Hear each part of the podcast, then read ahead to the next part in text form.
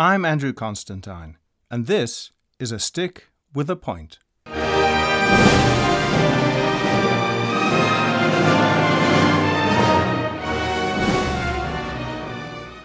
Hello, everyone, and thanks for joining me. My guest in this episode is someone I just grow in admiration for the more I get to know him. He's a person who has forever a smile upon his face and seems to take joy in everything around him. He's also a prodigiously gifted musician, the sort of talent you just stand back in awe of as soon as you witness it. Let's see what he had to say for himself. Stewart Goodyear, it's great to see you. Thanks for joining me on A Stick with a Point. My pleasure. Hey, Stewart, you and I have worked together on a number of occasions over the years and, and, and had um, um, some lovely experiences together.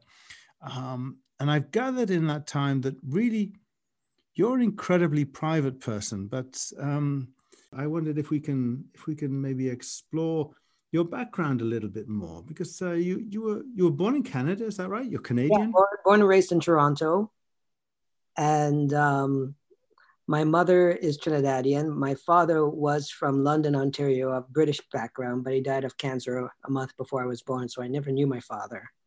Okay. Uh, I knew him, um, I guess, spiritually from his um, record collection. Um, you know, uh, in the basement, all, all of his belongings were downstairs, and I was just going through all of his um, LPs, and he had um, Led Zeppelin, Cat Stevens, Beatles, Rolling Stones, Joe Cocker in his um, collection. So that was um, part of my childhood soundtrack, as well as two boxes of symphonies, which were the Tchaikovsky symphonies and the Beethoven symphonies. And somehow, you know, I loved the rock and roll um, and the blues that I was listening to, but somehow there was um, classical was my heartbeat, and I felt emotionally attached to what I was listening to. And I thought, all right, I, I need to make classical music my life from that point on. And so uh, I'm taking from that that you're you're you're an only child. Is that right? An only child, yeah. Wow, wow. I mean, that must have been really challenging for you. Did you did you feel kind of isolated in in your interests when you were growing up? Well, uh, yes and no. I liked um, my alone time. I spent a lot of time just uh, going through LPs and listening to as much as I could. Um, but I did want to communicate with my um, my peers in kindergarten and grade one and two. And um, you know, I was a, a, a, painfully shy kid, but I wanted to communicate. And that's you know, when piano playing came in, there was always an upright right around there, and that's how I would somehow um, break the ice was uh, playing by ear whatever they were listening to. And at that time, I was you know, I, I knew um, the Nintendo themes for um, Super Mario Brothers. I was I, I was also watching MTV and um, knew the songs of the Thriller album, um, Tears for Fears, and Sting, as well as you know some of some of the um, some of the TV shows um, for kids. So I would play that along, and um, after that, you know, the shyness would be overcome, and then I would, you know, then friendships would merge. Well, that's really interesting, Stu, because um, it, it goes to one of uh, what I thought was going to be one of my later questions, which is uh, um, I've always been, I think the word is impressed with how much you know about uh, rock music, pop music, all of that stuff, and it's obviously not an affectation. I, I can't I can't stand the stuff. I like I like classical music and I like a few bits of stuff, but I know where my where my loyalties lie. But you have the most broad ranging tastes and, and you can quote from all sorts of things, play all sorts of things. And it, it's obviously quite genuine. It's it's very genuine, and um, I'm always fascinated by um, music from various periods. And um, for classical music, I um, until I went to my classical concert, I didn't um, didn't even know that there was a difference between audiences because I was thinking I just took it for granted. Well, I, you know, I, I I love classical, I love rock, and I had this I uh, this warped idea in my head that I went to as soon as I went to my first classical concert, it was, it was, going to be even wilder than some of the rock concert that I was seeing on TV and on MTV. People yelling, people screaming, and I'm thinking to myself, my goodness, everything that I'm hearing in classical music is way more wild and way more um, uncensored than a lot of um, the rock and the pop I was listening to. So I'm thinking to myself, my goodness, if they're if they're responding to rock and roll that way, I'm going to brace myself for my classical concerts because it's going to be wild. and then I went to my first classical concert. First of all, people were dressed to the nines uh, highly perfumed hall. People were dressed, you know, um, like they were, they were taking names and it was very quiet. And, you know, with, with, with movements, you know, eh, if there was a wild flourish first movement before the second movement, there would be hardly any sound. And I'm thinking to myself, wow, this is fascinating. What's going on? How come they're not screaming? Until the end of the symphony, and everyone would say bravo, and there would be a huge ovation. Like, I see. So they were saving themselves until the the the end of the piece proper. And then, you know, I just got more and more intrigued and fascinated. And I, I was already sold on the world of classical music, I thought, you know what, I want to be a performer. I want to be a, a concert pianist, and uh, yeah, I want to play for these uh, for these um, interesting um, people. Isn't that an interesting thought as well? You know, imagine if uh, audiences at classical concerts behaved in that sort of way. I'm sure they do in some in some cases situations. Yeah, yeah, but yeah. it's never going to be the norm, is it? Right. Oh, wow. So um, let's go back a little step. Um, so you've gone to your first classical concert. Now, um, uh, how did that happen? Is, is your mum interested in music at all? My mom was uh, interested in me. She was very, oh, very yeah. supportive, and um, she knew that um, that was my heartbeat. So um, she um, supported me all the um, all the way. And you know, there were naysayers, um, so-called experts that would come to the house and they would they would say, "Oh, your son is not ready yet. Why does he want to be a pianist? His his his bone structure needs to be- develop." All kinds of very strange excuses as as to why they didn't want to support me. But my mom fought for me, and the first um, music teacher that um, took an interest was a recorder teacher. Her name was Mrs. Grunsky, and she fought to um, get me a proper um, piano teacher as well. And she um, approached um, the piano teacher that I had for um, for seven years and told him, you know, you, you you you need to listen to this kid, listen to him, and you can decide if you want to have him as a student, but you need to listen to him. And then, um, yeah, and you know, the journey went from there. So you you got in through the back door into the conservatory playing the recorder playing the recorder and also playing the violin. Um, I had a violin teacher for for a while because I I desperately wanted to learn Tchaikovsky's Violin Concerto. That was a piece that I was wearing out on vinyl over and over and over again. I was collecting as many vinyl recordings of the Violin Concerto as I as I as I could, and I wanted to learn that piece but I stopped. I stopped at the Mendelssohn uh, violin concerto, and piano was my main instrument. I really enjoyed playing the piano more, so um, I was more successful learning Tchaikovsky's first concerto than the uh, violin concerto. Right. Well, it, it sounds as though, um, in a way, although I don't have a fraction of your ability, that we both benefited by having um, mothers who were incredibly supportive and who would do anything to make sure we fulfilled our dreams. So I've spoken to your mum on the phone, I remember, and she sounds a lovely lady. I hope you meet her. Loved talking to you, and she was so excited that we were recording the um, Beethoven Concerti together. Uh, wonderful, wonderful. Hey, so when did you actually touch a piano for the first time? When did you play? Uh, oh goodness, the first keyboard I um, I touched was a toy piano. So. Um, um, this is this this was how my mother knew that I really wanted to be um, a concert pianist. So she would play nursery songs by the colors and the numbers on the keyboard. And so I um, legend has it that after she played it, I would just play by ear uh, without looking at the colors or the numbers on the keyboard. Instinctively, I knew where the keys were, and there were um, upright pianos. Neighbors had upright pianos, and every time there was um, a piano, I, you know, I, it, it, was just love at first sight. I always had to play a piano wherever it was, mm-hmm. whether it was a grand piano at the mall, in a store, I was always playing and always playing by ear. And then, um, yeah, then it, th- that was the, the beginning of uh, a lifetime journey. Wow. Oh, that's, yeah, that's fascinating. Um, now, uh, that takes you up to a certain age, and you, are going to the conservatory in um, in Toronto, is it? Yes, that's right. Okay, so let's say everything is going swimmingly, and you're moving forwards, and um, you want to get into uh, into a bigger world. You you came to the states at what age? Um, I was 15 when I um, studied in Philadelphia at Curtis Institute of Music. My mother was with me for um, positively um, aged. it's so interesting, you know. Now um, I was watching these videos of, of teenagers now, and they're being tested on how well they know the songs of of the 90s and of course you know they're they're, they're you know they don't know uh, uh, you know the movies of Forrest Gump yet or, or maybe they do but some of the uh, you know a lot of them was like who? Tom Hanks who? Um, Mariah Carey who? You know it was like a, a, a um, you know I'm thinking myself my goodness. Um, that's that's when I realized how uh, long ago it was and also you know going back and recording my piano sonata which was a um, piece I wrote when um, when I was a teenager. I was 18, and you know, just going back to that period, and thinking myself, my goodness, wow, there's so many, you know, so many memories I didn't think about until you know, just uh, somehow going back and uh, sm- smiling a lot and laughing a lot.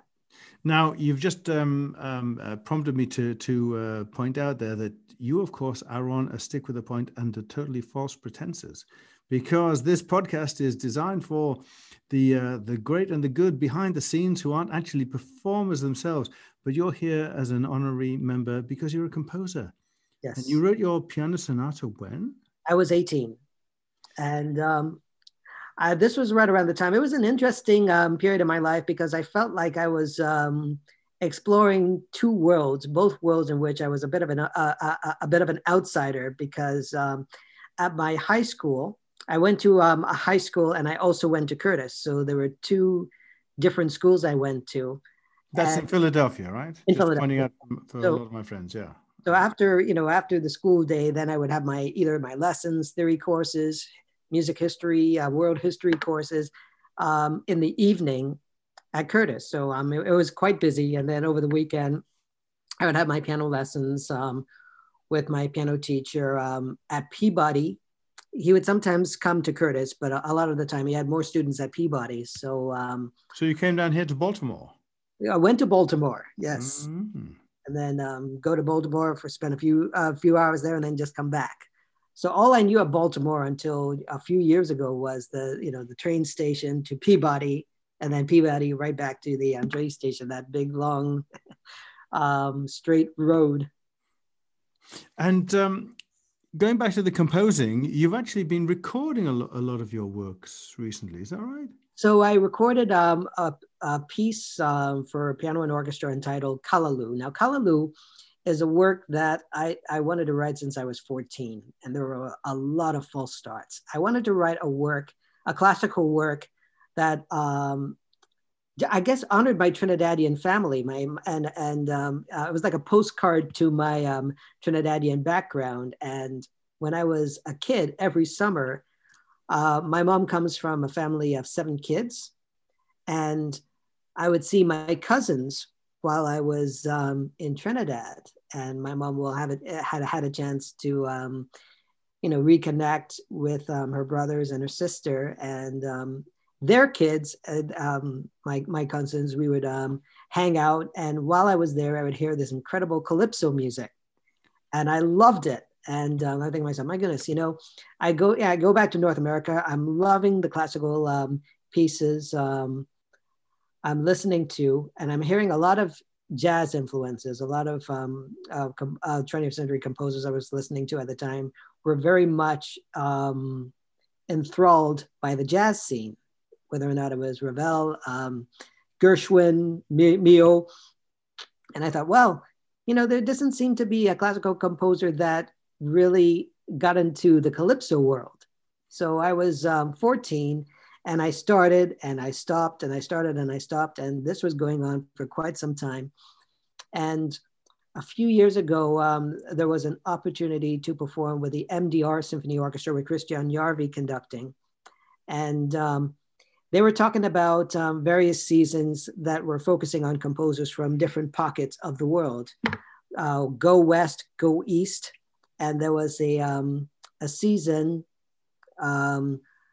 Go south. That was the um, season coming up, and they were talking, and I said, "Well, I um, I talked about Callaloo, the Caribbean Suite for Piano and Orchestra that I'm working on," and they said, "Would would that be something that you would like to um, premiere in Leipzig. I said, absolutely.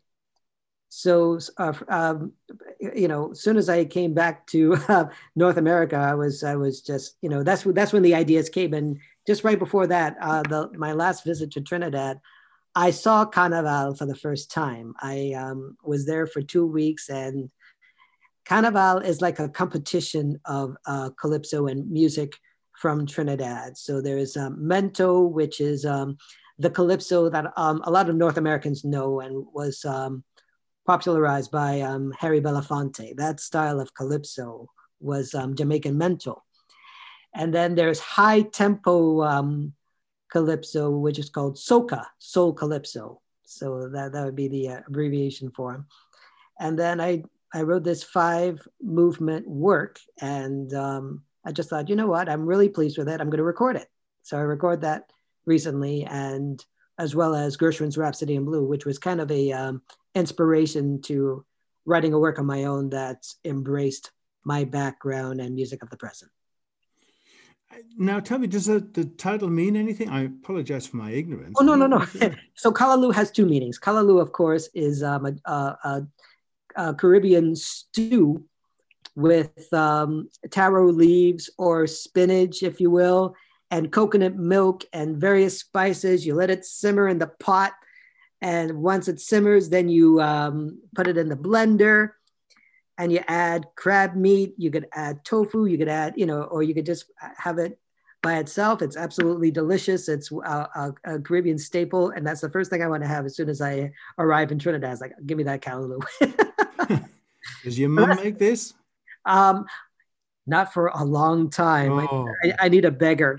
But she makes an excellent callaloo. I need to make an excellent callaloo one of these days. We'll see about that, but I'll make a good callaloo one day. And you recorded that in London, is that right? I recorded that in London with um, Chenica. Wow. And now tell me about that experience because um, that orchestra is a, a, a very recent um, um, arrival on the on the scene of the classical music world or the music scene over there. Yeah. Um, so well, I wanted to, it was fantastic. I wanted to work with them um, since I saw a YouTube video of them performing Beethoven 7. I thought, my goodness, I really, I enjoyed the performance and I really wanted to work with these guys. Um, you know, uh, fate had it that I was in Gateways, Gateways Music Festival performing Rachmaninoff's Concerto Number Two, and one of the members of the Gateways Orchestra was the founder of Chineke!, Chichi. And so we met and um, we talked about future plans, and that's how the that's how the recording took place. Now, why did you, for the listeners, explain what the orchestra is all about? The orchestra, the uh, the motto of Chineke! is that classical music is for everyone, and for the longest time, um, uh, non-whites or um, um, musicians of African descent never felt like they belonged on the classical stage. And this was an opportunity to present themselves, to present their genius and their talent on stage and um, to show what they can do. Mm. So, mm. this is really um, a beautiful foundation and um, message to everyone that, you know, never think that wherever you come from, if you have the passion for this music, express it. And um, the audience will love to hear it. As long as there's that love and that passion, listeners will be open to it. And Chichi really is a force of nature, isn't she? Absolutely. She's yeah, wonderful. Yeah. Well, I'm glad that's going so well. Really am. Now let's um let's move ahead. You are, I have to say, you're a great self promoter. And um, the reason why I don't feel uncomfortable discussing that with you is because the way you do it is um, not in a sort of look at me, I'm brilliant way. And it's not in the, the saccharine sort of traditional um, uh, artist manager way. Um, uh, but, you know, you sort of put yourself forwards as if to say, hey, I'm good. I love music. Listen to what I do. yeah. it's, it's pretty much sums it up. so, what are your aspirations moving forwards?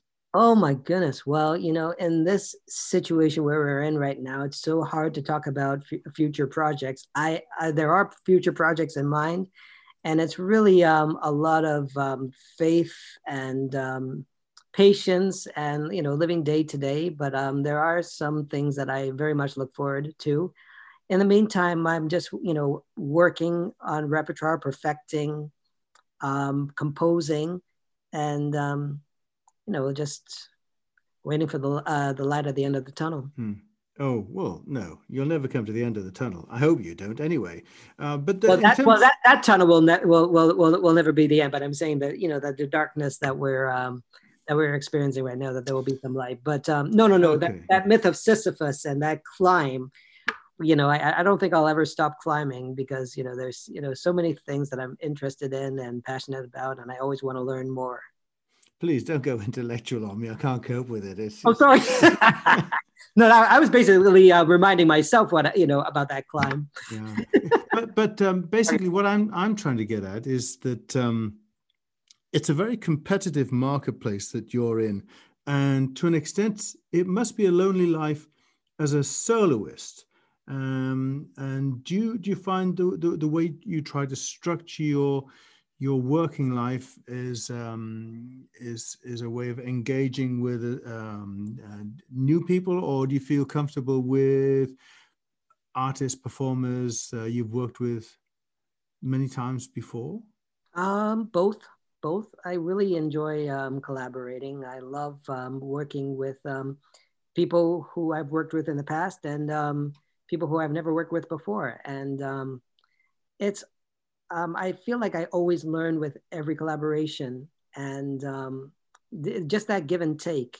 Um, I just feel like it, it, it, it enriches my interpretation. I learn a lot from who I'm working with. So um, I, I, you know, I love the collaboration hmm. process. Mm-hmm. Well, I think um, you and I first worked together about 14 years ago. We yeah. did an Emperor Concerto. in right. Florida. One of us has aged, and it's not you. Um, and you still, have, you still, my man. I do, and I'm, I'm, I'm very proud of my hair, hanging yeah. on to it. Um, uh, and and since then we've uh, we've done a few other projects, um, but I have to say that of late, I'm hearing of you all all over the place. Do you do you feel like you've been uh, kind of an overnight success, sort of 14 years later?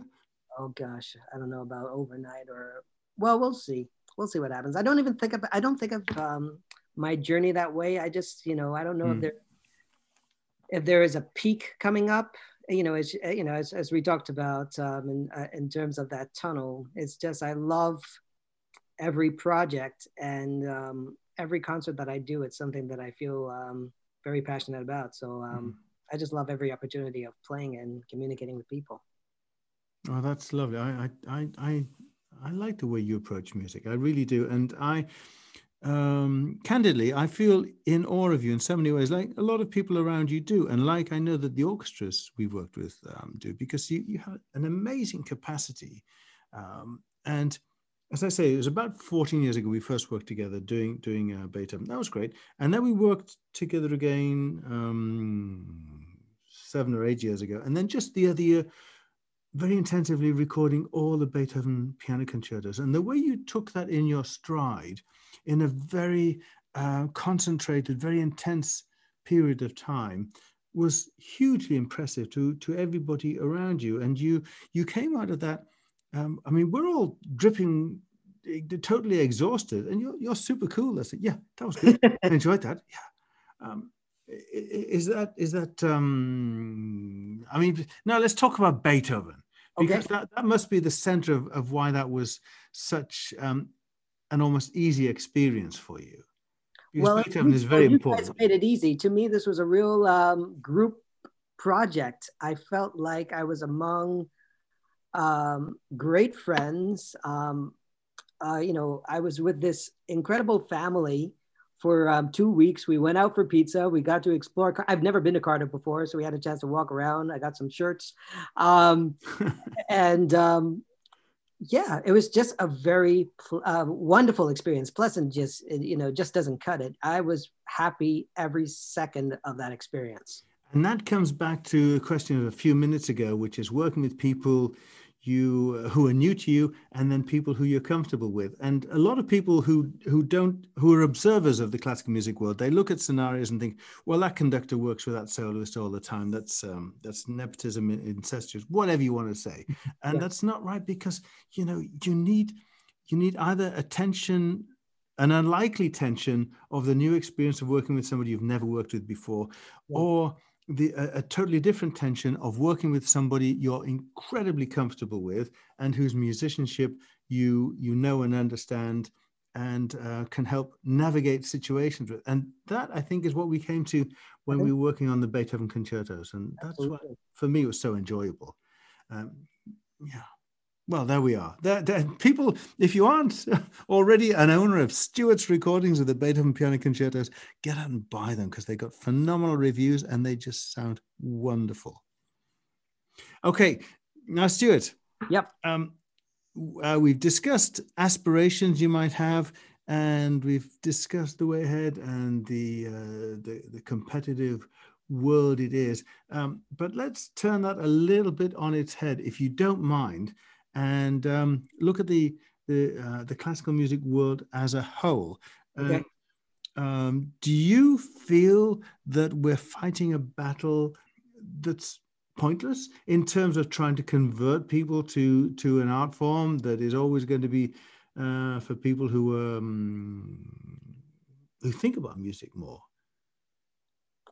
Gosh, I hope it's not um, a battle, and I hope it's not. Um, something that feels pointless or feels like um, uh, uh, feels unsuccessful. I think it's always successful. I find that um, listeners are always intrigued with classical. You know, Hollywood.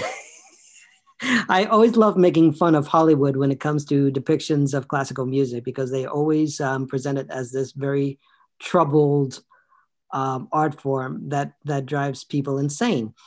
And I think there are a lot of practices that are like that. Life experiences definitely like that. You know, you do have um, you know some moments that um, you, you know you need to grab a hold on um, sanity. But you know, it's it's just a very very grim picture. So there's this very you know uh, romantic quote quote idea of suffering for the art, and um, you know that's you know that's only one part of it. Um, I think you know there's such a great deal of fun in this world of ours. And I think it's a world that will make people very envious of us because we like it's like every single second you know there's there's there's a lot of work but it's you know it's a work that keeps us smiling and you know the you know the more we work the more rewarding it is mm. and um, you know it's just that process so um, i think we are converting people um, and you know more than we know and i think we will continue to do so um, every day Hey, Stewart, I have to say, I much prefer the way you answered that question to the way I asked the question, which was really rather rather cack-handed. But that that's that's a, um, a, a totally laudable um, aspiration. I, I, love the way you expressed that. Uh, I'm going to wrap up this interview, if I can, by asking you uh, a simple question that might not get a simple answer, and that um, uh, you're not very old now. Um, but to this point, what is the one moment in your musical life that you're most proud of? Uh, I'm not there yet. But I have to say that there are moments that I feel very happy about. I have absolutely no regrets um, a lot of great memories, and um, I'm proud of all of the recordings that I've done, and um, thankful of all of the um, hello phone, um, all of the um, all of the concerts that I had the pleasure and honor of being a part of. So I don't know if there's one moment. I hope there there'll be more moments to come. I'm sure there'll be many more. Stewart Goodyear, it's always wonderful to, to, to see your lovely smiling face, but to, to hear what you've got to say about things, music, and everything else. I'm very grateful to you. Stewart, thank you very much. Thank you. Well, I hope you see what I mean by a positive and joyful presence. The wonderful Stewart Goodyear. Now, I know I've been a bit lax in my editing of interviews recently. Sorry about that. The pandemic has forced us all to pause and reflect on just what we're all about and what we're doing in life.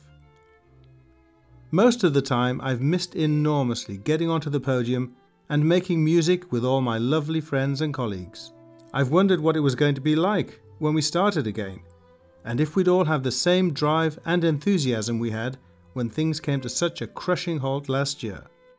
So, when we made plans at the Reading Symphony Orchestra to come back to performances with, at first virtual concerts streamed live on YouTube, we were all more than a bit anxious about the outcome. We needn't have worried. The focus and positivity were there to an even higher level than ever before. And it's proving a wonderful experience. My guest next time will be the soloist from that first concert, cellist Robert deMaine. I think you'll be fascinated by this interview. Bob is an incredible guy, fiercely intelligent, and wears his heart on his sleeve every second. It's a rather longer interview than usual, but he opens up on his musical passions as well as a number of his inner demons in a candid and captivating manner. Thanks for listening, everyone, and please do keep your comments coming. You can find me on Facebook, and it means an awful lot to get your feedback and comments. I'm Andrew Constantine, and you've been listening to A Stick with a Point.